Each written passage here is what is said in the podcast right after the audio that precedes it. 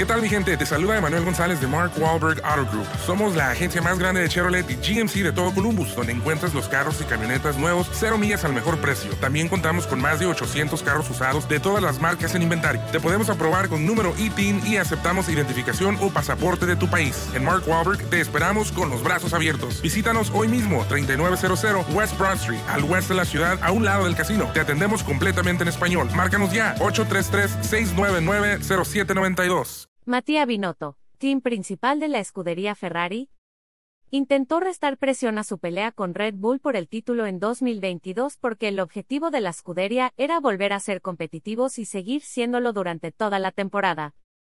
Hemos sido competitivos al principio y hasta ahora hemos sido capaces de desarrollar el coche y seguir siéndolo. Así que sí, hasta ahora al menos estamos alcanzando los objetivos iniciales, comentó.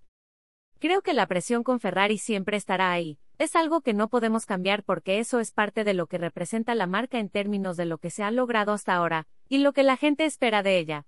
Simplemente tenemos que lidiar con ella porque nunca desaparecerá, y ahí debe estar la capacidad del equipo para lidiar con ella, dejarla fuera y mantenerse concentrado, sentenció el italiano. Por otro lado, descartó que el salto competitivo que han dado en esta temporada 2022, la primera con el nuevo reglamento, se deba a que centraron todos sus esfuerzos en desarrollar sus monoplazas el año pasado, y aprovechando que Red Bull y Mercedes estaban inmersos en la pelea por el título mundial porque todos los equipos empezaron exactamente al mismo tiempo, y además ellos tuvieron que pelear también con McLaren por la tercera plaza del Mundial de Constructores.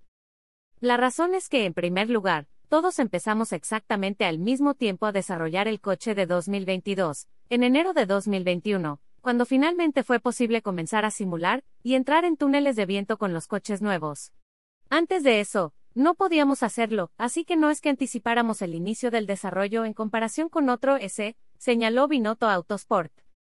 Para el italiano, es más una cuestión de cuántos recursos y prioridad podrías poner en el proyecto.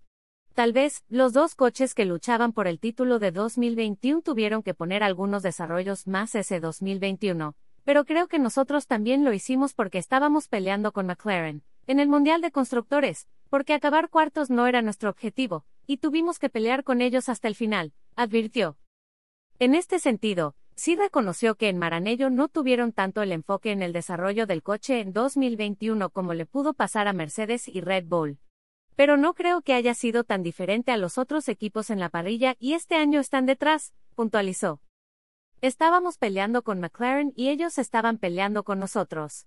Teníamos exactamente los mismos recursos, las mismas opciones, y quizás, como hicimos nosotros, dieron prioridad al 2022, pero el resultado final ha sido diferente. Y también es porque creo que en 2020 y 2021 no estábamos rindiendo como es la verdadera capacidad de este equipo, añadió el team principal de Ferrari. Alt. La ley de derechos de autor prohíbe estrictamente copiar completa o parcialmente los materiales de Excelsior sin haber obtenido previamente permiso por escrito, y sin incluir el link al texto original.